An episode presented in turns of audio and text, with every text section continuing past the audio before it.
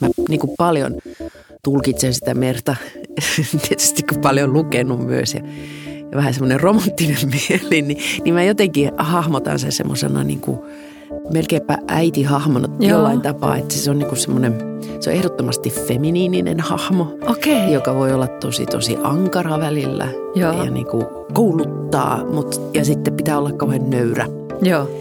nöyrä tota, hänen edessään.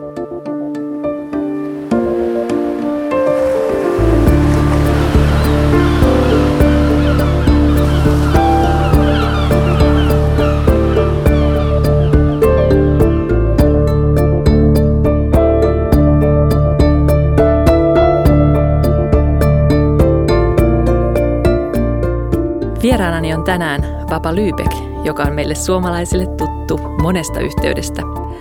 Välillä urheilutrikoissa, triatlonia juoksemassa, välillä keskustelemassa kirjallisuudesta tai juontamassa TV-ohjelmaa. Tällä hetkellä näemme hänet puoli viiden jälkeen ohjelmassa Maikkarilla. Viiden jälkeen on. Ai niin, olikin viiden, Viiden jälkeen. No kun on näitä puoli seitsemän Joo, kyllä ja, viiden, kyllä ja kummassakin olen ollut. Niin Totta. Se on viiden jälkeen. Viiden jälkeen Maikkarilla. Joo, Hyvä. Pidetään sinut siellä. Joo. Mutta sinut tunnetaan myös siitä, että olet antanut äänesi ja kasvosi sinulle henkilökohtaisesti tärkeille aiheille, muun muassa Itämerelle.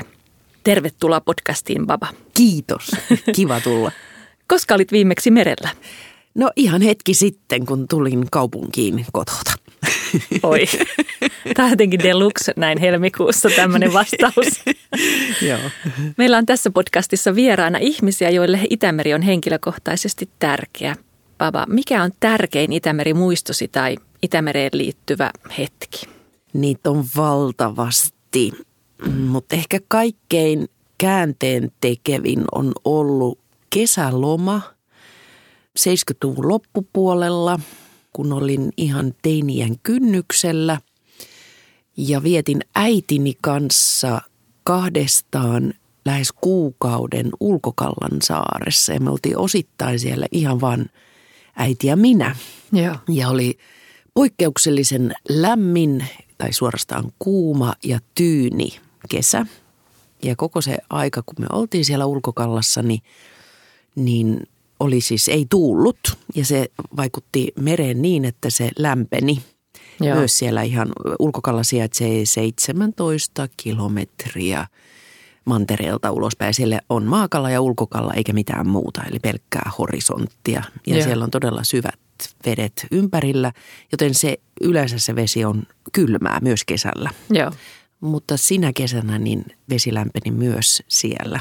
Ja se oli aivan semmoinen, välillä mietti, että oliko se edes totta, koska se oli niin taianomainen kuukausi. Aivan. Ja se on ollut ihan käänteen tekevä Joo. kyllä suhteessa mereen.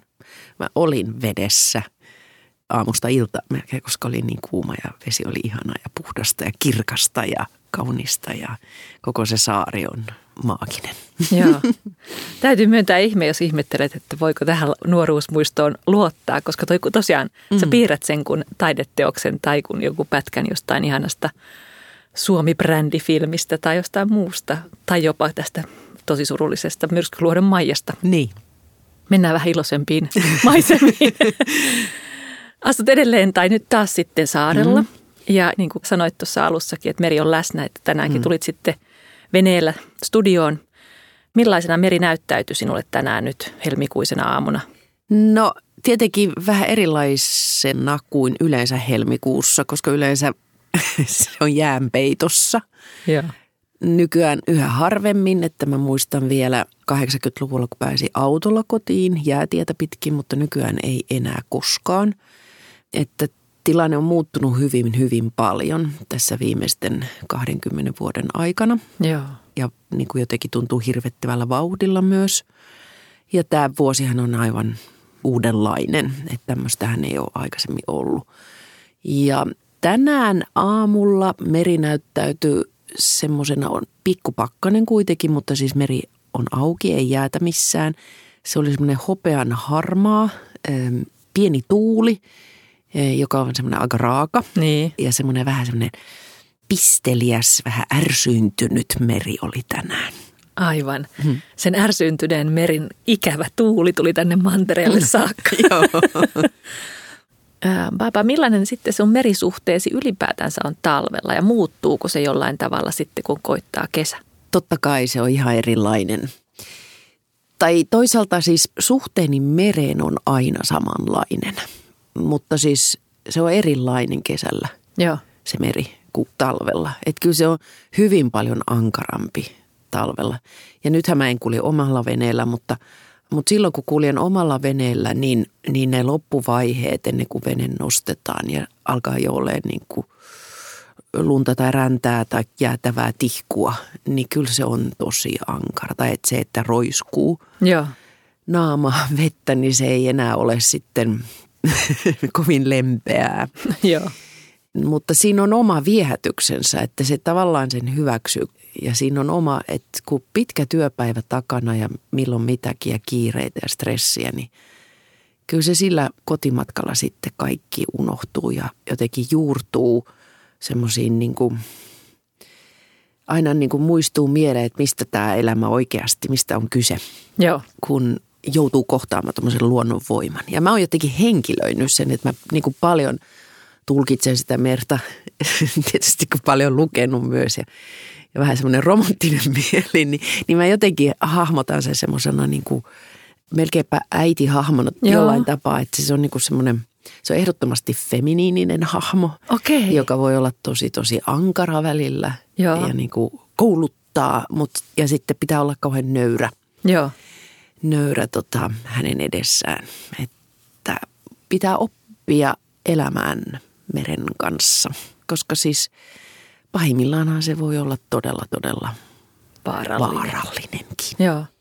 Tämä on musta jännä, että sä totesit, että meri on sulle enemmänkin feminiininen. Joo. Ja tuossa oli ihanan monta puolta, kun jutellessasi tässä, niin rupesin miettimään, että se on jännittävää, että taiteessa niin kuin talvista merta kuvataan paljon vähemmän kuin syksyistä, myrskyä tai Mm. kesäistä Mm. tai auringon laskua, nousua ja näin, mutta että se jäätynyt meri tai, tai tota, rihmainen, Mm. sitä ei paljon näe, mutta sitten taas kirjallisuudessa Mm. talvinen meri, Mm. jos miettii meidän suomalaista kirjallisuutta, niin siinä se jäällä hiihtäminen, niin se on harvoin niin kuin autuasta ja ihanaa tai lumi narskuu, vaan se usein ritisee ja sitä Mm. kun heti jo miettii lukijakin, että nytkö tämä menee läpi. Ja samoin, että se talvinen meri on meidän niin kuin kirjallisuudessa aika usein se uhkaava ja todella se vaarallinen. No koska se on vaarallinen tietysti. se on, se on. Mutta se on jännittävää, kun elää meren äärelle ja niin kuin seuraa sitä päivittäin, Joo. niin huomaa, että semmoinen äärimmäisen kiinnostava vaihe siinä jäätymispisteessä. Ja se tulee nyt varmaan, että meri on tällä hetkellä vielä reippaasti plussan puolella. Joo, Mutta siinä vaiheessa, kun se, jos nämä pakkaset nyt jatkuisi, niin muutaman päivän kuluttua, niin se lähenee sitä nollaa jäätymispistettä. Ja silloin meri muuttuu, sen olon muoto muuttuu sellaiseksi vähän niin kuin tahmeeksi, että se ei ole vielä jäätynyt, mutta se muuttuu semmoiseksi hitaammaksi ja semmoiseksi kohmeiseksi. Se on niin kuin erilainen ja esimerkiksi jos vähäkään tuollaista tuulen virettä näkyy siinä pinnalla, niin ne aallot on vähän erilaisia siinä vaiheessa, kun se on lähellä nollaa. Sitten tulee semmoiset vähän niin kuin semmoinen öljymäinen, paksumpi olomuoto ja se on jännä. Sitä ei huomaa, jos ei sitä seuraa läheltä päivittäin. Ja se on semmoinen asia, jonka on oppinut, että näkee, että okei, tänä yönä se jäätyy. joo. Ja siitä pitää seurata myös niin kauan kuin vene on vesillä. Että se meillä on ainakin puuvene. kannattavaa. Kyllä, meillä on puuvene ja se ei todellakaan tykkää riitteestä, koska Joo. se syksyn tai nyt talven riite on todella kova. Se on joku veitsellä joku, niin kuin, että se jättää todella pahan jäljen puuveneeseen ja siksi se riite. Ja siksi pitää seurata sitä, että jäätyykö se, Kyllä. koska se pitää heti nostaa pois sieltä.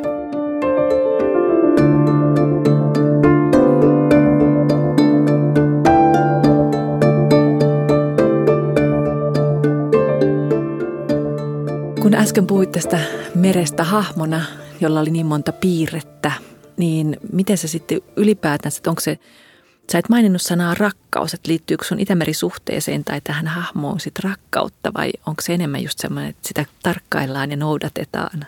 Ehdottomasti liittyy rakkautta. Se, mä vertaan sitä vähän niin kuin perheenjäsenestä tai sukulaiseen, koska tota, se suhde on vähän samanlainen, Joo. että välillä riidellään ja ollaan vahvasti eri mieltä ja välillä ollaan, niin kuin, tai siis aina ollaan todella läheisiä. Joo. Et se on niin kuin muuttunut ja mä oon kasvanut tietysti siis koko elämäni niin kuin suhteessa mereen jollain tapaa ja sitten en ollut sillä lailla uimari, mutta jossain vaiheessa niin sitten otin haltuun ikään kuin semmoisen paremman uimataidon. Olen siis totta kai osannut aina uida, mutta paremman uimataidon Joo. niin, että mä pystyn uimaan niin kuin pitkiä matkoja, monta kilometriä vedessä. Ja se on johtanut siihen, että, että mä sitten saatan uida siis puolitoista tuntia niin kuin matkaa joo. meressä. Mä sanon joo, vaikka mun tulla vaikea kuvitella. Ja se on sitten tuonut ihan toisenlaisen, siihen liittyy mulla ihan hirveästi pelkoja. Joo. Ja semmoista niin kuin suoranaista vähän niin kuin paniikkiakin ja sitten koska Itämeri on ihan niin kuin, hmm, siellä ei näe mitään. Se on semmoista vihreätä töhnää melkeinpä, varsinkin Helsingin edustalla, niin, niin se johti siihen, että, että vähän tuli semmoinen niin melkein paniikkikohtauksia alussa, että se piti Joo. tehdä todella paljon ja sitten rupeaa kuvittelemaan kaikki, mitä siellä on. Kyllä, mitä kohta niin kuin, tapahtuu. Mi, mitä sieltä tulee sieltä pimeästä, kun se on niin kuin loputon. Sä Joo. et tiedä edes kuinka syvä se on ja ku, mitä sieltä löytyy, mitä siellä pohjalla on. Sitten sä kuulet kummallisia ääniä ja, Joo. ja mielikuvitus lähtee. Ja varsinkin kun sä väsyt, niin sit se on ihan oma maailmansa. Ja siitä sitten on syntynyt sellainen ikään kuin syvempi vielä suhtautuminen siihen mereen. Joo. Miten kun sä kuvailit tätä, mä voin, siis tämän mä voin ymmärtää, että se väsymys ja just tämä, että mielikuvitus lähtee omalle kaistalleen ja näin, niin miten semmoisessa tilanteessa, jos rantaa ei vielä näy, niin psyykataan? Hmm. No yleensä ja... mä uin rantaa pitkin, Pit, okay, joten se on just, aina se on jotenkin jossain, se on jotenkin tosi, sillä lailla, että aina niin kuin aina kun nostaa pään, niin näkee sen sitten. Okei, okay, no hyvä. en en tota, sille ihan avovedellä ole uskaltanut vielä uida. Ö, mutta kyllä se, kun rantahan on, se on se niin kuin tuki ja turva siinä. Joo.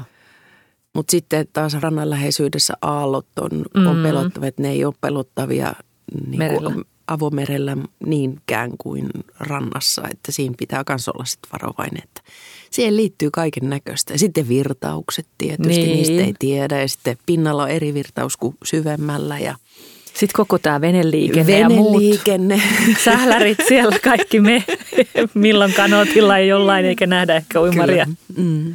Mutta se vaatii varmasti ensin sitä taitoa ja tekniikkaa ja uskallusta. Mm mun täytyy nyt toeta näistä uimakokemuksista ja pohtia, että johtuuko tämmöinen, mm, että synnytäänkö himo uimariksi. No sä mainitsit, että aina osannut uida ja sit sä oot kehittänyt sitä, mutta johtuuko, oot sä asunut lapsena jo saaressa tai Mä oon melkein koko elämäni niin kuin... asunut saaressa, joo, mutta et se on ollut enempi sellaista niin kuin hauskanpitoa. Et mä en ole sillä lailla ollut matkauimari.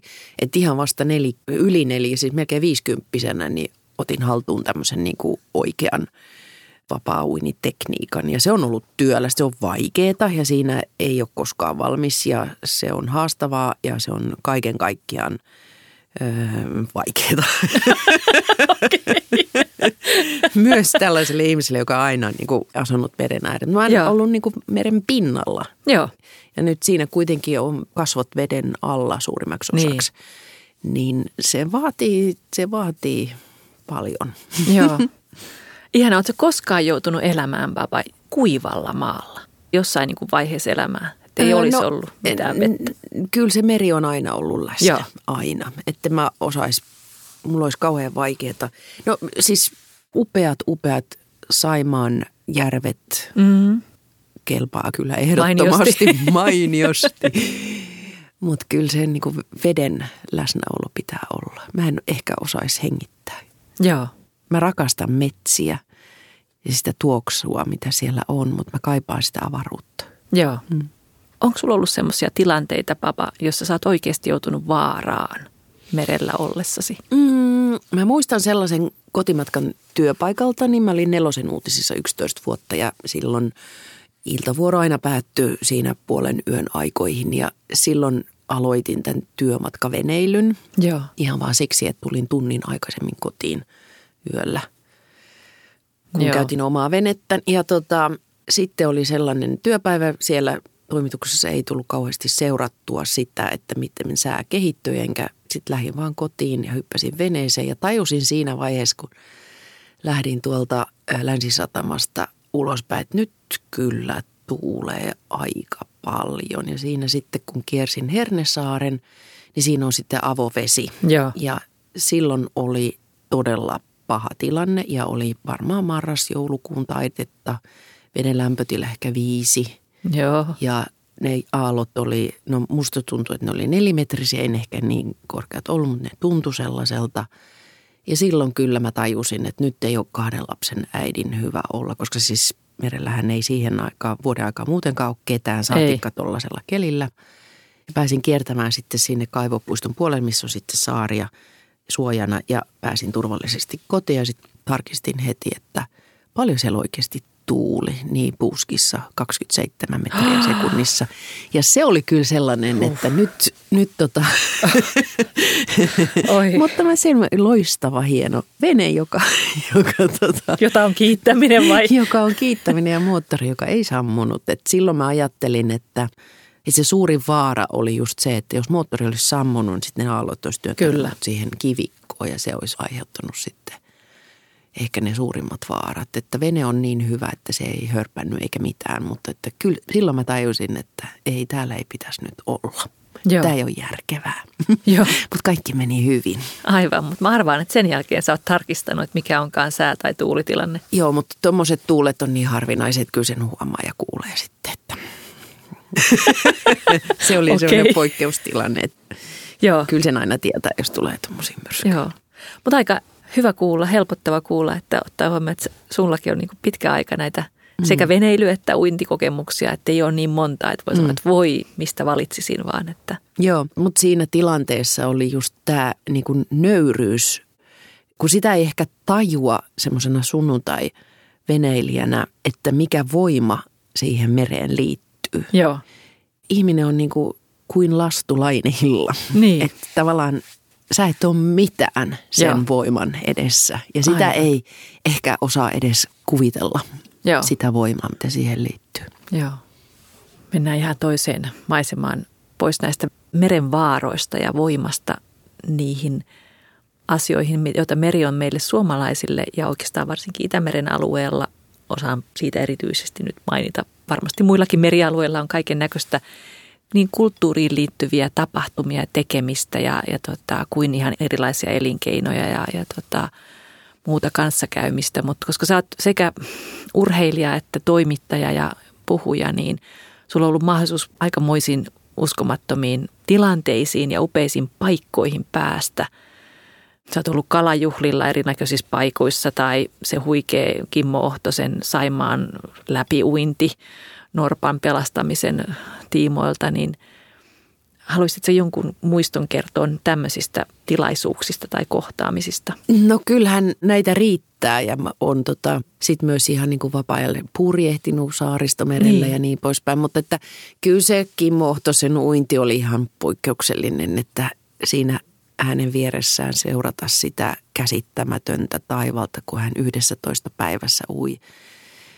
Savonlinnasta Lappeenrantaan äh,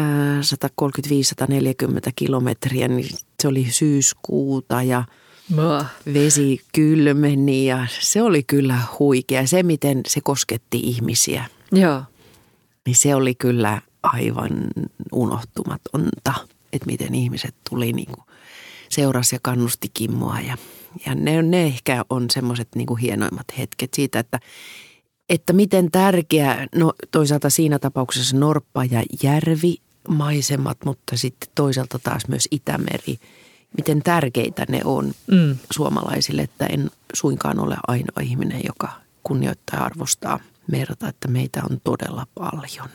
kyllä. Ja se on niin kuin se ehkä se hienoin, että nämä ei ole sellaisia ehkä, josta niin kuin joka päivä puhutaan, mutta ikään kuin se on, kun se on itsestäänselvyys, että no merellä ollaan ja näin. Mutta kyllä se, se on, että suomalaiset rakastaa luontoa ja haluavat, niin kuin, että se säilyy. Ja se on mun mielestä ehkä semmoinen niin kuin hienoin asia, mitä on oppinut tässä vuosien varrella.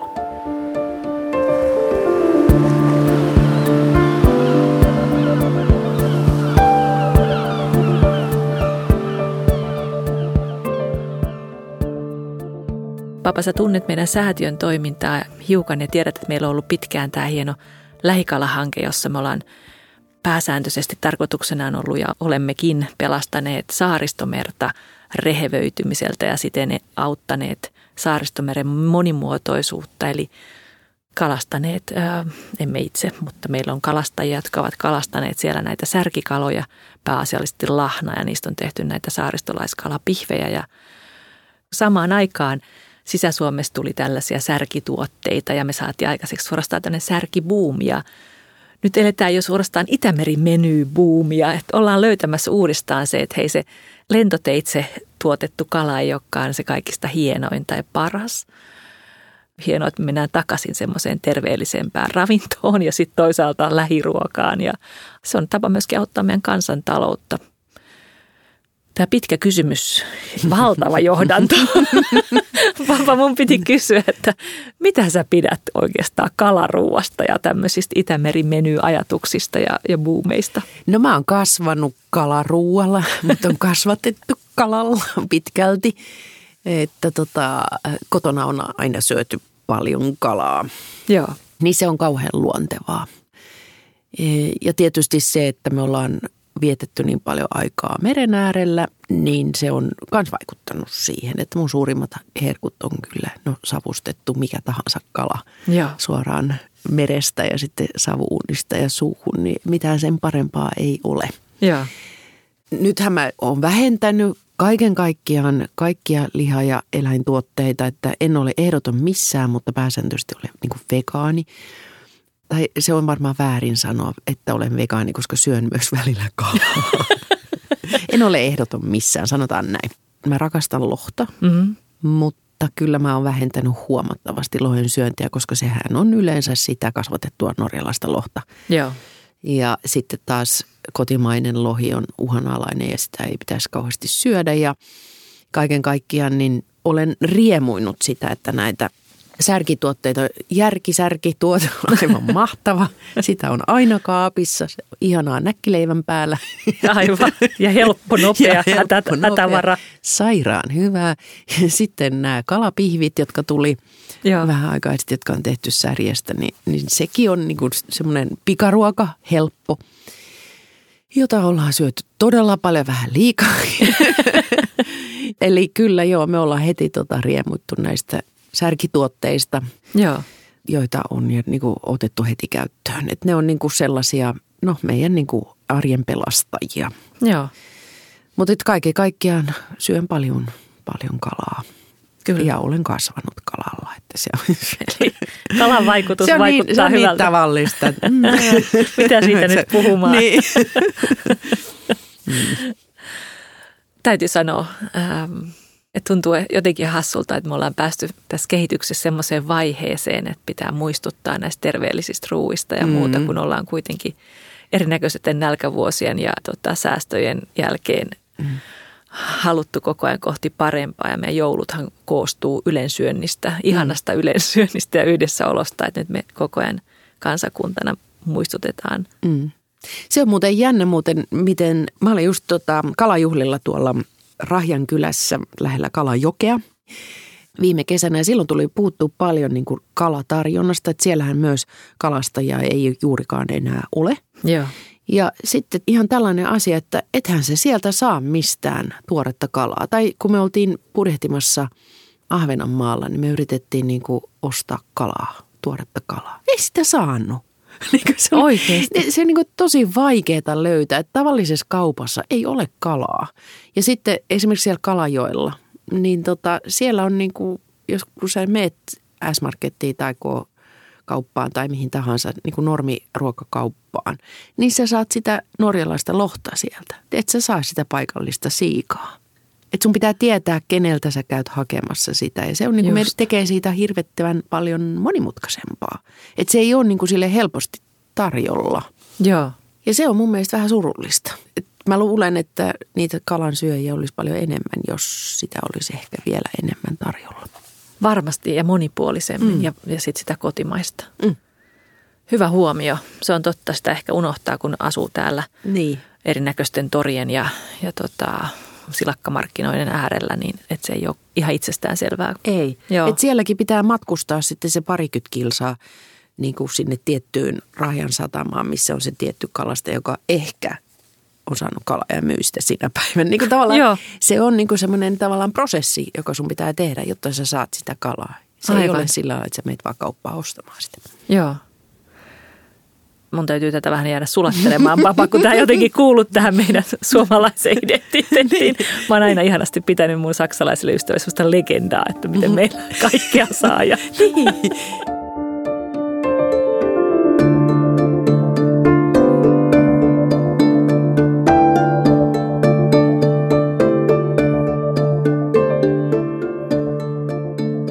Tässä lopussa kysyn sinulta vielä kuuntelijoille vinkiksi lempipaikkasi Itämerellä. Mikä on se ranta tai vierasvenesatama, kylä tai saari, joka Niitä pitäisi on nähdä? Monta. Niitä on niin monta. Hirveän vaikea valita. No, jos on mahdollisuutta, niin ehkä suosittelisin, että kävisitte Maakallassa. Siellä on itsehallinto, harva tietää, aivan ainutlaatuinen paikka keskellä perämerta. Aivan niin kuin uskomaton maaginen kalastajakylä. Siellä on hieno kirkkokin. Oi, Sinne. sinne, selvä. Vielä ihan viimeiseksi ja ihanaksi lopuksi, niin papa, mikä on sellainen mereen liittyvä teos? Kirja, elokuva, taideteos, laulu, mikä tahansa, minkä haluaisit jakaa meille kaikille? No mä valkaan tietysti kirjan, koska kirjallisuus on mulle niin läheinen. Ja mä oon niinku yrittänyt oikein haalia meriaiheisia kirjoja. Niitä on loppujen lopuksi sillä lailla aika harvassa. Niin on.